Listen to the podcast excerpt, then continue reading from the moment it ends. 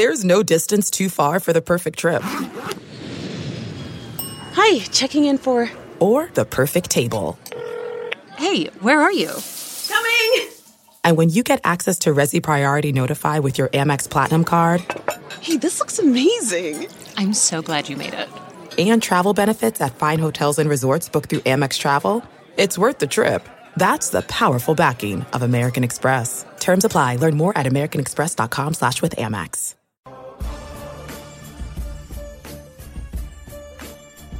Welcome to Varsity Club Podcast. Joining us this week from a dark room. Do you want to turn the light on, by the way? I'm, I'm fine. Okay. You got enough light in here. Okay. Uh, we are in a no. Uh, I was gonna say dimly lit, but the light isn't even on. So, um, barely lit podcast recording studio that is still not soundproof. Gorman. Uh, joining me this week, Jacob Padilla. First, this is your first time on the podcast this year, isn't it? Uh, in 2019, yes, I believe so. Yeah, I think we did I think the Brandon time the first week, and then we did Greg last week, and now it's your turn to come on the podcast. was the last time I was on the pre Creighton one with Matt. No, you've been on since then. Okay. Yeah, yeah, you're right. Okay, I been, but Because eh, we did. Was volleyball before or after the Creighton game? Volleyball was after the Creighton yeah, game. Yeah. yeah. Oh, that's right. I forgot about the. I don't hate you that much. the, also, the, the 4 a.m. you. Podcast. that was rough. That I. By the way, I found out two weeks later on SoundCloud it was set to private. so it's uh, people listened to it, but they didn't listen to it until like two weeks after the fact. So Wow. that's Thank what God. happens when you record a podcast at 3 a.m. Well, hopefully, uh, by the time this one actually gets posted and This one will pub- not be private. made public, that I will still be part of the team. That you guys have not traded me yet. Oh yes, that was what I wanted to talk to you about first. Would you like to comment on speculation that you are on the trading block? I'd just like to say that if anybody wants to come get me, I'm here. Sources are telling me that uh, we're offering up a uh, a friendly high five in exchange for your services. There Come is on, a basketball game. low. Do what? People, come on, buy low. Yeah, Come get me. buy low. There is a basketball game on Saturday. We're recording this on a Friday afternoon, so we're just gonna hit heavy on hoops. I don't know. I, I don't think that we need to necessarily preview um, this Saturday game, but I do want to talk to you about what the hell is going on with basketball because everybody wants Tim gone. That Rutgers loss was terrible. What I mean, like I said, this is the first time we've had you on in a while, so I just want to get your takes. What what is happening right now? You look at, at their numbers and overall, they're still a top twenty five defense. They're still a top fifty shooting team overall in, in the country over the course of an entire season. But when you look at their conference only numbers, it's awful. Like look at so I was looking at per one hundred possessions for the guys just over the course of the season. Palmer, Copeland, Watson, Roby, they're all like plus 20. They're all they all have a plus 20 net rating. Then you look in conference per 100 possessions. Palmer's a, a net negative. He's got a 107 defensive rating. Copeland is a positive. Roby's a positive, but he's got a 100 or a 101 defensive rating. Copeland's got a 107 defensive rating. Glynn Watson's a net negative. Nana Akenten is terrible. They're not playing Amir Harris. You wrote something about that, and we'll get to him in a second. But what is going on? What what has happened to this team since conference play began? Was this a situation where this team just looked so much better because of I don't know a weak schedule? Like Creighton lost four games. Like did we get did we overhype that win too much? Like what the hell is wrong with this team? Yeah, I I mean, I think even at the time as we were going along, I was kind of hesitant about kind of going all in on just what the non-conference meant because it was a good non-conference. It wasn't terrible and they did well in it, but they did not have any really good wins. Like right now, they've got a tier 1 win over Clemson, but Clemson is 1 and 4 in ACC play. And they uh, for whatever reason have kind of fallen apart after making that run through the tournament last year. Um, so that that's your best win of the non-conference. Well, there's still a quad one win. yeah, that's still it's a quad gonna one win. it's gonna hold up as a quad one win. Uh, I don't think they can fall far enough since it was a road game, but I think when you get into that room on Selection Sunday and you're putting up and uh, you bring up Clemson as a as a quality win as one of your best wins, I don't know how impressive that's going to actually be when they see what the team is at the end of the season. And that's the same thing with Indiana now. Indiana's lost what five in a row or whatever it is. Um, they are struggling mightily. I think they've won like one out of their last five games or something like that. Um, so they're in a bad place right now, and th- those are your two quad one wins now. Right now is Indiana and Clemson. They have neither, five straight. Yeah, and neither one of those teams are playing well. So that kind of uh, and Creighton lost four in a row. Yes, and uh, sorry to bring that up. I don't want to yeah. hurt your feelings. Oh, and even that, since it was a home game, it's only a quad two game. Yeah, Nebraska's. I think so. When I broke it down for the story, uh, as they're they are, I think it's uh, two quad one, three quad 2 mm-hmm. two quad three, and then four quad four. I put out their team sheet yesterday. Yeah, and okay, I didn't see yours. I did my own, but uh, and one of those quad two wins is bordering on a quad three. So it's not like they've got a stacked resume right now. They don't have any signature wins. Um, so th- they look good in the non-conference, and they played very well against their competition, which is why the numbers are so good. But I didn't think they necessarily proved a whole lot. I thought they did. Uh, they did in that Creighton game, but then you go and look at this Rutgers game, and Rutgers defended Nebraska quite a bit like Creighton did. Like they I pulled some screen caps during that uh, um, the, that big run that uh, Rutgers made. Yeah, and has the potential to break their season. Yeah, and then down the stretch, whatever like, they were playing, they were not respecting Nebraska Nebraska shooters whatsoever. They were playing way off guys in the passing lanes, uh, all the way in strong help D. Nebraska didn't make them pay at all like they did against Creighton. They didn't. They one. They didn't move the ball. They didn't make the reads. They did it against Creighton, but they also didn't hit shots when they got the opportunity. So that they, they're just not playing well right now. And I think I, have mentioned this before, but teams kind of take on the personality um, or following the lead of their best players. And you look at what James Palmer Jr. has done in conference play. He's shooting 33.3% from the field. I don't think there's any way to shoot. He has to play better. Oh, 100%. Like, and, he's their best player, and he has not been good. And you look at that Rutgers game, down the stretch, tie game. Rutgers goes down. Nebraska forces a miss. Palmer standing there on the weak side, standing there watching the rebound as his man runs by him to knock the ball away from Copeland. The ball goes back to Rutgers. Rutgers scores and you go up. And on top of that, he fouled him too. So uh, the big guy missed a free throw, but so that's Palmer giving up a rebound just by lack of effort. Then go down on the other end. They get the ball to Palmer off a curl, uh, drives into the lane, puts up a little floater, back rim out. Rutgers, and then he immediately fouls a guy in a two point game with a minute 21 or whatever it was left. Foul them, put him in the line, hit both. Now it's a four point game and that was basically game. So that's your best player on back-to-back plays, uh, back-to-back possessions, not making plays, and that almost directly cost them the game. There is uh, they they have nine guys that have played in at least ten games this year. He is the only one of those nine guys that's shooting sub fifty percent effective field goal percentage.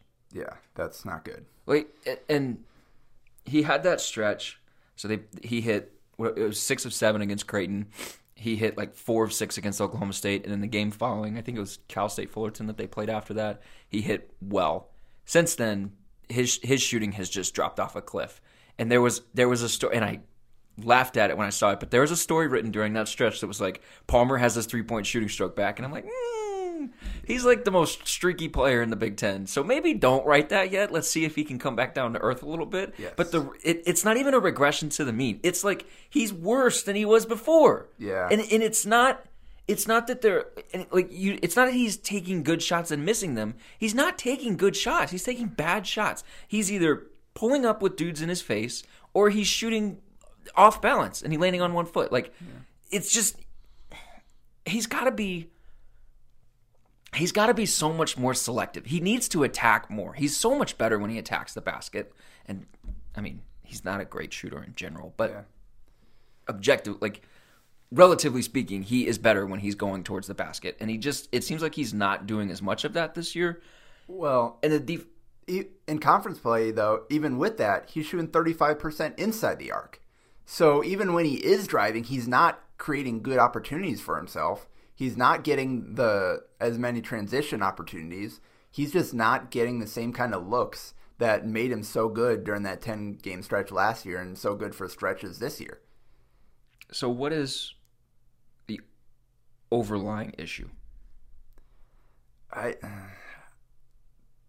I, I, that's, I think there are multiple issues. I don't know if there's one overlying one. Um, so obviously the depth is one of the uh, one of the concerns, and I do think um, Miles has repeatedly said, yeah, he wants to try to get some other guys, and um, maybe uh, the fatigue plays a little a little bit into that, but he kind of says uh, he's doing what he has to at this point. I don't buy that. Games. I don't. I don't buy, buy that. I, I, was on this from the beginning of from the beginning of the season when he was not using the bench. They would go on the road. The it was the Texas Tech game. They went on the road and they didn't use the bench at all. And I was like, you cannot do this this early in the season because then you're not going to be able to use them once you get into conference play because there's no confidence and there's no kind of rhythm with their game and they don't have any kind of cohesion as a unit when you put the second unit on the floor. Like, and that's what you're seeing now. You they can't they don't have a second unit. They can't play a second unit.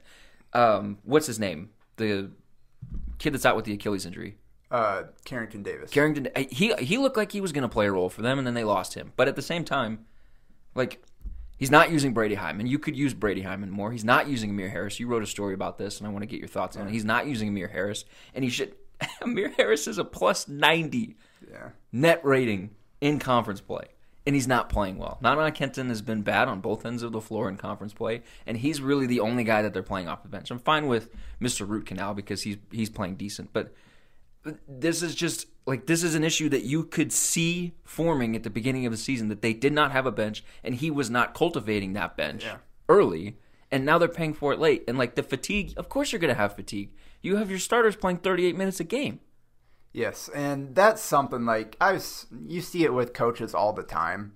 Um, they're hesitant to play freshmen. They're, I mean, they they get to see these practices. They get to see go over the fine tooth, go over the film with a fine tooth comb, knowing exactly what they want out uh, of these guys when they do get on the. field. And you look at um, Miles said on the Sports Nightly on Wednesday, like uh, again, I, I think he said like three times now it hasn't happened, but he's got to get Brady back in there. Uh, but Heiman, so I, I, I spelled it out, but like he he hasn't like he is getting it. He had three fouls in two minutes. What uh, was against Iowa?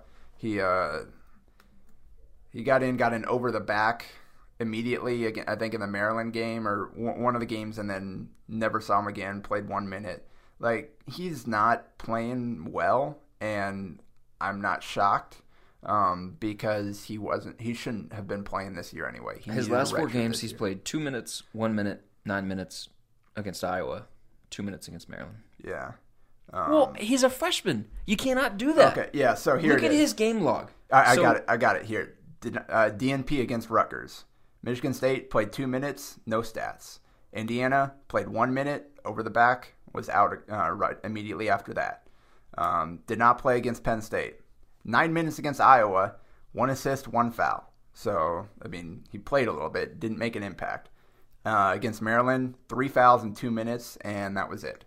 So that's him in conference play uh, since that Minnesota game where he went four for four and scored the nine points, grabbed five boards. Basically, all his conference production was in that one game. I mean, you could you could go through this all season long. So he plays 21 minutes in the opener. He plays 17 minutes against Southeastern Southeastern Louisiana. He plays 12 minutes against Seton Hall, eight against Missouri State. Doesn't play against Texas Tech. 12 against Western Illinois. Five and two against Clemson and, and uh, Illinois. Then the Minnesota game. Then he plays nine against Creighton, four against Oklahoma State, nine against Cal State Fullerton. Then he plays 26 minutes against Southwest Minnesota State, and then he's got nothing. Like you can't, like this is the you can't just keep especially with young players, you can't put them in, pull them out, put them in, pull them. They've got to be able to develop some kind of rhythm, and you do that in the non-conference play. Yes. You don't you don't try to do that now because you can't use him now. Like you said, he's not playing well. He's got no flow to his game. Yeah. He has no chemistry with the players that he's on the floor with. Yep. Like that's this is what happens when you don't use your bench early. And and we're talking about it all through, um, and we're kind of seeing it play out now. And he uh, on the radio show he mentioned need to get that production back at this point, I don't even think you need production. I think you need minutes to buy those guys some time for rest so Copeland doesn't brick every shot down the stretch. So Palmer isn't too tired to box out. All that kind of stuff. Because we're seeing sloppy, bad plays, guys not able to hit shots in the final minutes, and it costs them. And I, it's impossible for us to know how much fatigue plays into that versus, I mean, they, they brick shots from stretches a lot. So maybe that's just them. But Well, they do it in the pregame during yeah, the shoot around. Yeah, that too. But uh, so that's the issue. But I think like so on the Amir Harris thing, I don't think you need six points off the bench from him to play him. I I, I went back and watched his five minutes uh, against Maryland uh, or uh, against uh, Rutgers, and I thought he came out as a net positive in those minutes. He had the great sequence where he um, fought over screen, kept with the guy, kind of got his hand in there and forced a wild miss, then went out and ran the, the court and had that nice little reverse layup. That's something he can do. You get him in transition, you get him going to the rim. He, he can finish really well around the basket. We, we, we've seen that before in practice, in uh, warm-ups, that kind of stuff. He's got that in his bag. Um, and then outside of that, I thought he played defense pretty well. He was neutral to positive on defense, um, even though he didn't record any other stats besides one defensive rebound. But uh, I thought he defended his man well, did well within the team scheme. Offensively, um, they I I was kind of paying close attention to see if are they playing way off him? Do they have they identified him as a non-shooter? They given him the Andre Roberson Yeah, exactly. No, they didn't. They played him straight up. Um, he never got in the way. He moved the ball once or twice. He kind of flowed within what they're doing. He crashed a glass once. Um, he had a chance to get a board, except the shot actually went in. So um, I thought he was fine in his five minutes. Then he had the one bad play where um, they were in scramble mode in transition defense. Um, he retreated to the paint, then tried to close back out to his man. Bad close out, got blown by, and then gave up the n one dunk. That's the one bad play he made. He uh, got pulled from that, and we never saw him again. So ended up being a net zero in that time. So um, they scored. They made a nice. Uh, he was in there for the tail end of that run that start that made the 31-18 lead, and then he was in there for the start of the 15-0 run before they pulled him. So ended up being a net uh, net neutral in that game. So and then we didn't see him again in the second half. I I, I Miles talked about he's trying to work his way back in. He's still underweight. Um, I understand that, but I don't understand why that if he can play in the first half, why can't he play in the second half? And he he has not logged a single second of second half action since he got back from uh, being sick. Well, I can see a little little bit of that being conditioning and getting. He was out for like what a week Well, and a and half that's with mono. but Like, so, I yeah. had the flu for like three days and I didn't eat anything. Like You- I can imagine, and and I'm not in shape in the first place. Like I can imagine him But getting a little out of shape. I'm saying you, you can't play two three minutes in the second half after you get the so you only play two three minutes five minutes at most in the first half. Then you get halftime to sit out. Then you're not starting the second half. So you can't get him in there in the what the the 12 to 10 minute range somewhere to spell Palmer or some Palmer played the only time he checked out in that that last Rutgers game is when he fouled out in the final minute. He goes down as playing 40 minutes. So that I, That can't happen. yeah, I I understand like you so as a coach, you're trying to do everything you can to win the game that you're in. You're not really in the heat of the moment, you're not thinking long term, but I just can't help but think like if you're willing to take a mistake here or there and let them play through it, I don't think it's going to be a massive net negative for the team that because you played those guys, you're going to lose it versus having not played them. Well, here's here's the issue that they're in, and I'm gonna I'm I'm gonna sound like a broken record player um, in a second because I kind of am, but like, so they're they're in a, because of the situation that Miles is in. He's got to win every single game that he plays. Otherwise, like when they lose, Twitter goes up in flames, and like people are calling for his job, and uh, you know there there are questions about his relationship with Bill Moos even after wins on the road. So, so like they, they have to win. So he feels like he has to play his best guys. And like they're in a situation where, you know, you're on the road against a bad Rutgers team and you have people saying, "Well, it's not a must win, but it's a you can't lose this game." Like like it's Rutgers. Like we, th- there shouldn't be that much pressure on the game. But so you you mentioned the quad one wins. They're 2 and 5 in Q1 games so far, but they've got seven left on the schedule. Yes. So they have games down the stretch that they have that are must wins, that are becoming must wins because of the way that they're playing right now, and the fact that teams that they have beaten that looked like good wins are now becoming not so good wins, and they've got to get some signatures on the resume. So they've got to win. Like they've got at Michigan, at Michigan State, Iowa the, to close the season. Those are the last three games of their season. Those games are so crucial. If you're playing James Palmer Jr. 40 minutes in January, what is, what is he going to look like when you get into the first week of March? He's going to be dead. Yeah. Like all four of them are going to be dead, and this is why. I mean, this is why. Like you've got to use the bench earlier so that you can use the bench now. You've got to be. I think you're exactly right. You've got to be willing to just throw some guys out there and just see what sticks. and not having a bench, not having options on that bench that he feels he can use, that goes back to another problem with the program, and it has been acquisition, retention, and development of talent. Okay, that was my other question. Is this an issue with development? Is this an issue with evaluation? Is this an issue with whatever a guy's not liking being here? Like what where do you do you is it all three of those things or is it one of them? I think it's probably a little bit of all three because it, it's so tough to judge because you look at Michael Jacobson right now. You look when he was at Nebraska, he looked like an evaluation miss, shooting under forty percent from the field at six eight six nine. You he he leaves, goes somewhere else, spends a redshirt year in Ames, and now he's uh, starting for Iowa State and playing very well. Um, so that that's kind of the and that's something that I had brought up to me this week as well. I was kind of looking at that too. Is This season he's at 13 points a game, 6.4 boards. He's shooting What do you think he's shooting from the field? Just take a guess. fifty four percent. 58.9. He's 65% inside the arc and he's at 34% on about 2 attempts a game from 3. Yeah, he was shooting much. He was shooting. He wasn't hitting any of his jump shots really at Nebraska outside of one every like four games, and he wasn't finishing either. He was shooting under forty percent from two, I think, um, at one point in Nebraska. So you go from almost doubling your uh, your two point percentage. Uh, He's not turning the ball over. He's not fouling a ton. A quarter of his shots are coming from three point range, and he gets to the free throw line four times a game. Yes, That would be so helpful right now. yeah, you imagine like he's. But the problem is, he would he be that guy if he had stuck around? Probably not. And that kind of goes back to the issue now. So you've got Palmer, or sorry, you got um, Jacobson. You've got Ed Morrow who left. You've got Jeriah Horne who left, and I think I didn't necessarily think he was a Big Ten player. The more I saw of him, anyway, I think Tulsa is a decent spot for him, and he's playing fairly well right now. But that's another guy that you identified that could help your program. That ended up not. He chose to leave. I know you weren't a big fan of him, but would you, I think Jordy Tshimanga would help this team? There's Yeah, a rebounding just as issue. another body. They don't have a big. Uh, eh, but again, how would he have developed? And, and that's I don't necessarily know how much of Jordy's lack of development you can put on Nebraska because he is what he is, and you've got to be receptive to coaching and hard work to get better.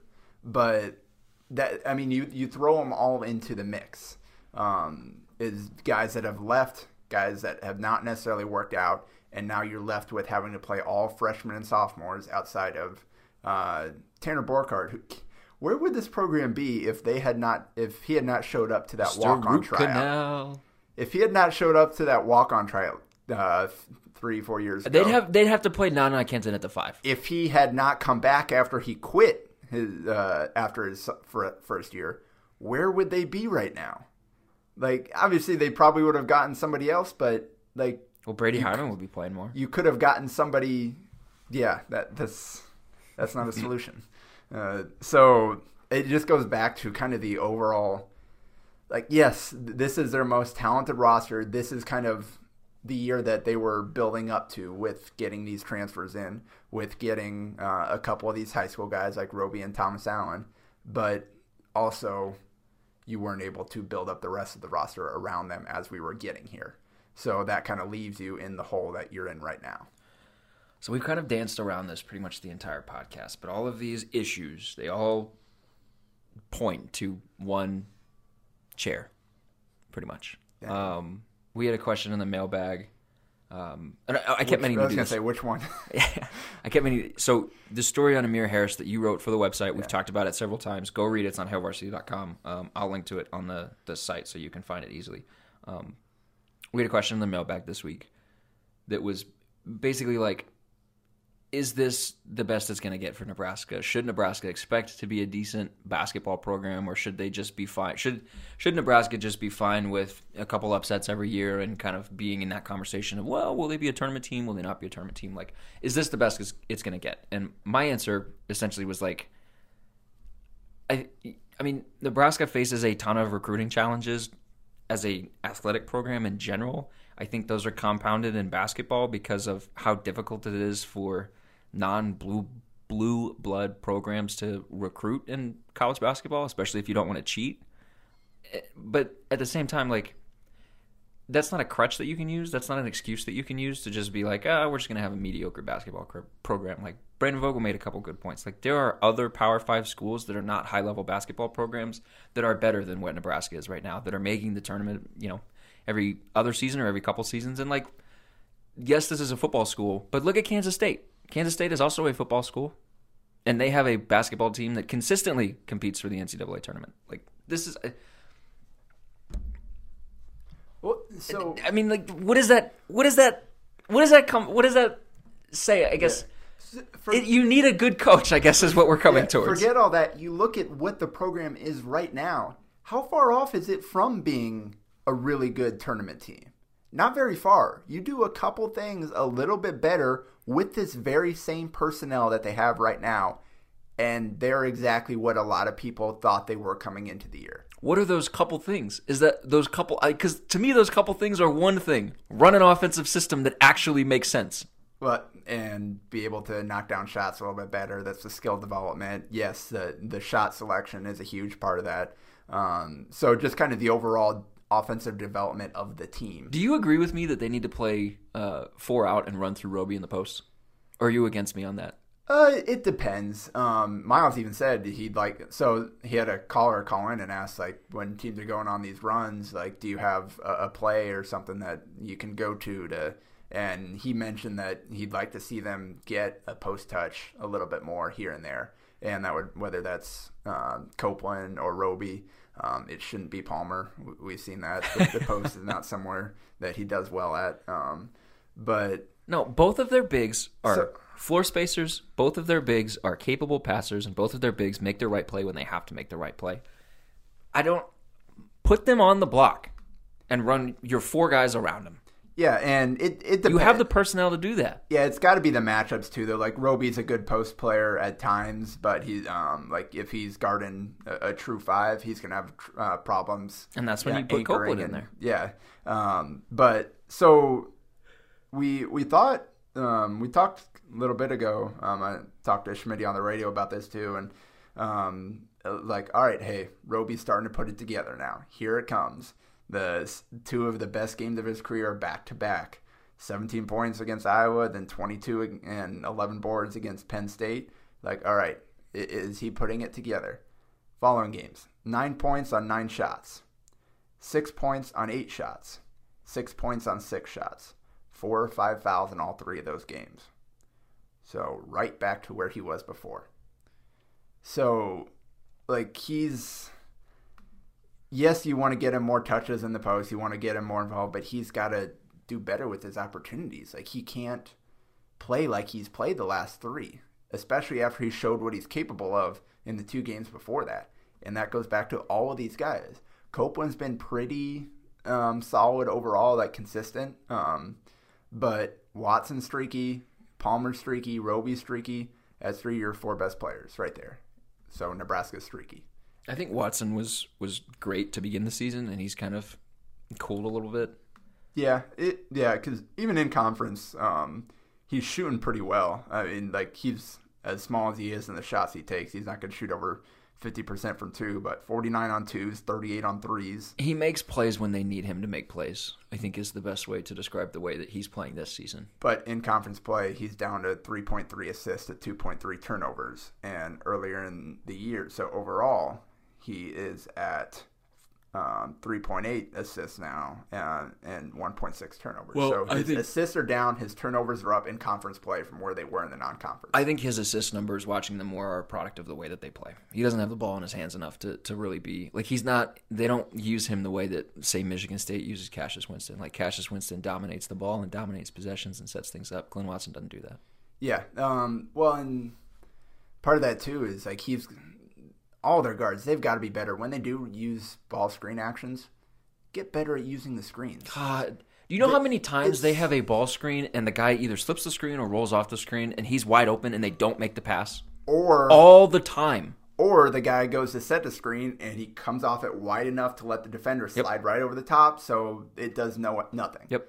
That's like they they are so bad at running the, the that those pick and roll actions because they just don't execute the little things on both sides. It's the ball handler and the screener, both, and it's so easy to um to shut down Nebraska's pick and rolls because they don't, like I said, they don't execute the little things. Again, we're skirting around what seems to be the main issue with the team coaching. Yeah. Does this team need to make a coaching change?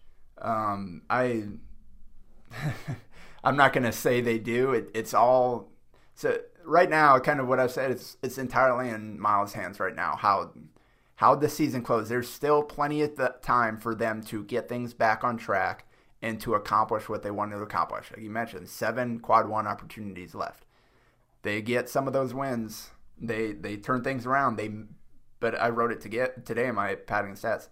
They've got to improve. They've got to make some of the changes um, to the issues that are causing them problems that we've seen in the last few years. Basically, everything we've talked about today: the depth, the shot selection, all that stuff, the skill development, making sure they can actually hit the shots when they do get good ones.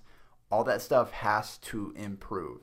It has to, because if you keep playing the way they're playing now, resulted in two and five in their first seven quad one opportunities. You cannot go two and five again, or I don't think there's any way he's still here. So it's entirely in his and his players' control with the way they close this season.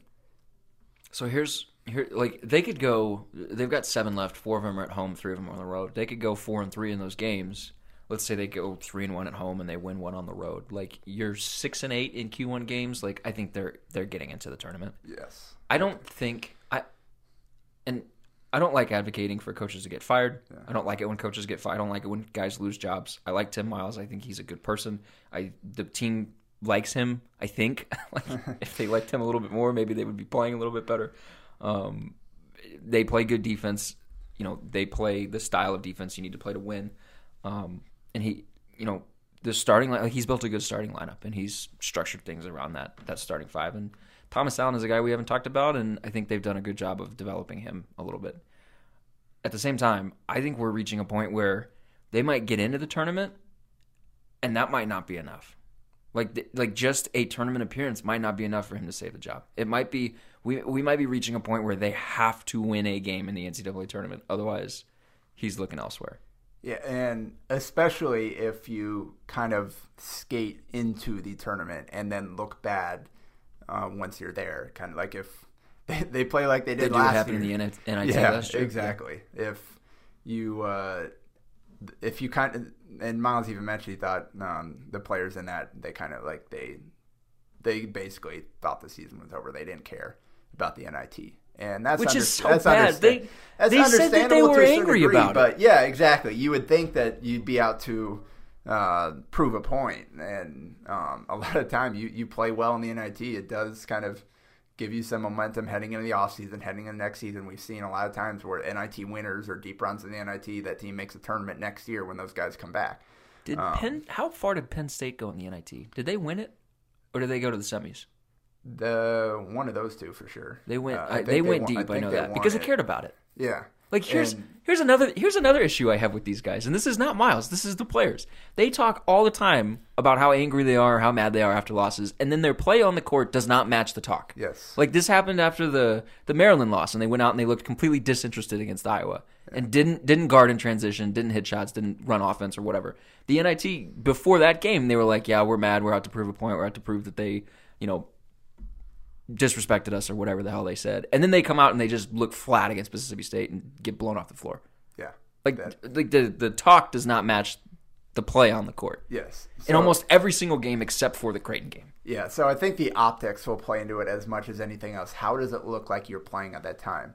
If they lose on a buzzer beater in a well well fought game in like an eight nine matchup or something like that, I, it, it's a I don't think it matters. It's a tough call. I don't think it matters. I thing is, I don't. He's in that kind of gray area where there's no obvious like.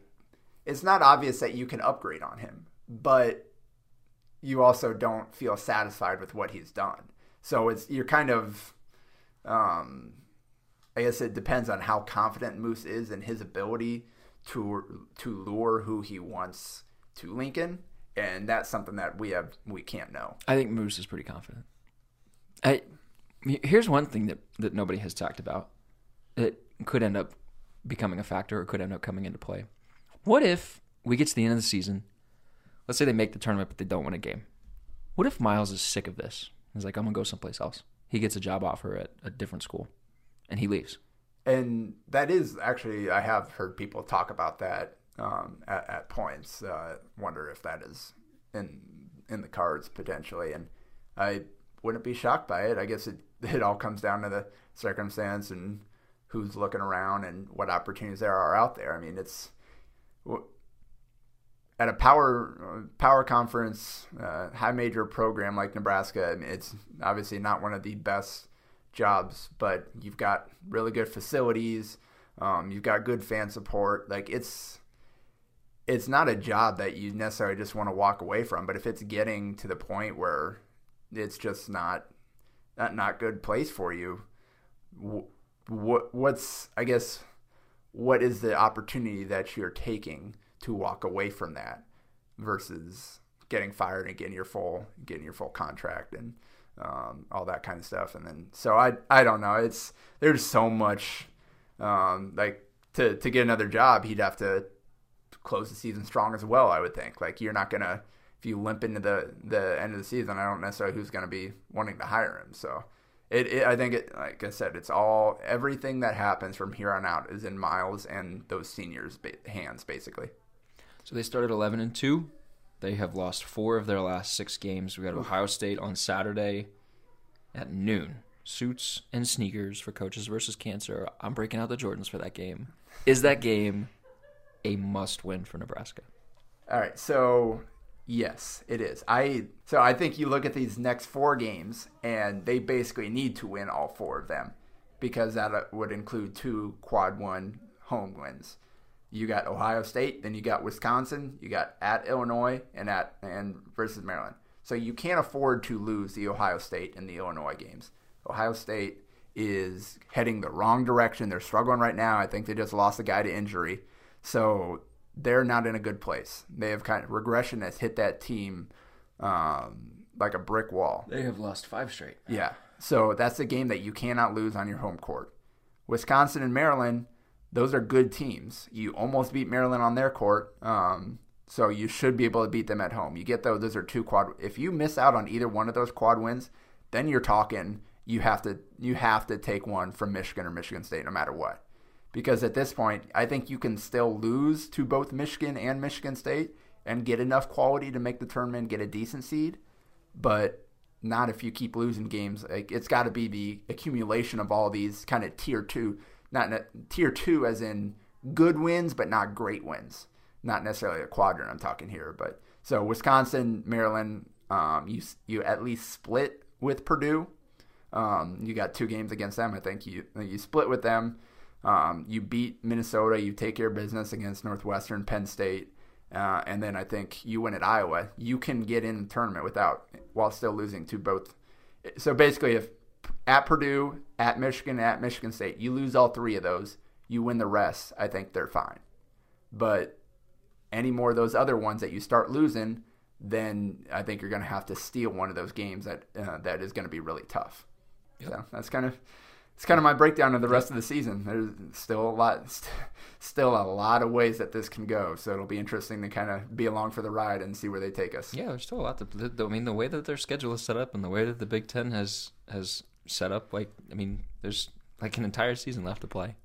Can you believe? Like, have you seen this kind of a turnaround uh, in conference, uh, just kind of perception and uh, overall ability from so bad last year that your fourth place team couldn't even make the tournament to this year where they're talking 10 teams have a chance to qualify. I think it was maybe a little bit expected because you know everybody was just so shocked that the conference was down last year. I think it was just like, okay, well, it's it's just a bad year, a couple bad breaks. Teams are young, teams will get better.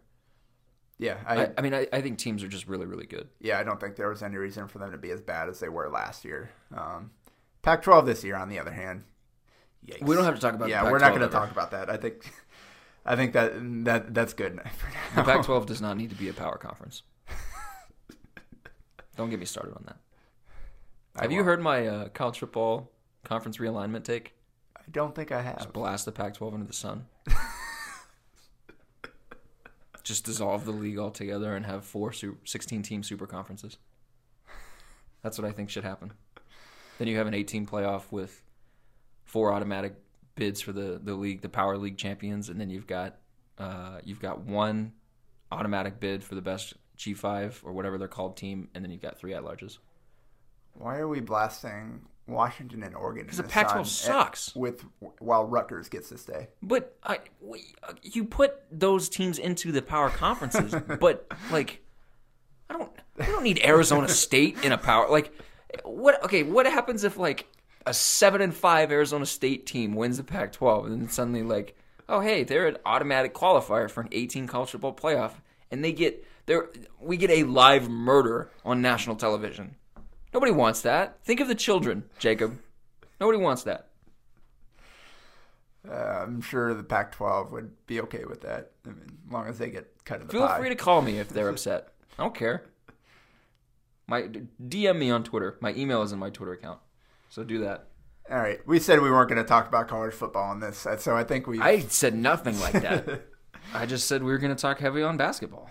We'll have coverage on HailVarsity.com throughout the weekend.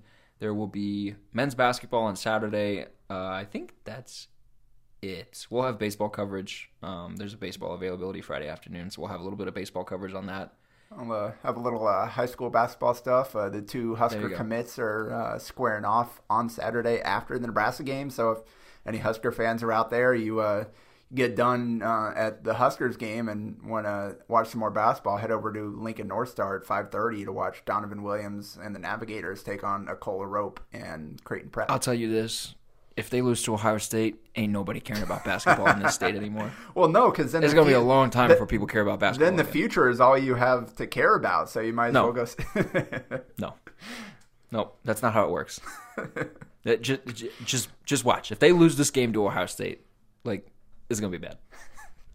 I would agree with that. We'll have coverage through the weekend, so just keep it with HailVarsity.com. We'll be back next week with. Uh, I think we'll have Greg Smith on to talk recruiting as the national signing date, like the late signing period is coming up. Like it's still called the national, but it's the late signing period. Uh, we'll have him on next week to talk about that, and we'll we'll. I guess we'll have you back at some point this year. Maybe. Probably have to because basketball will probably be in the tournament. Con- I guess we'll have to bring you back. So, uh, thanks for listening, guys. Jacob, thank you for coming on the podcast and taking shots on my thunder. I appreciate it. Yeah, it's always fun. And we'll talk to you guys next week. Thanks, guys.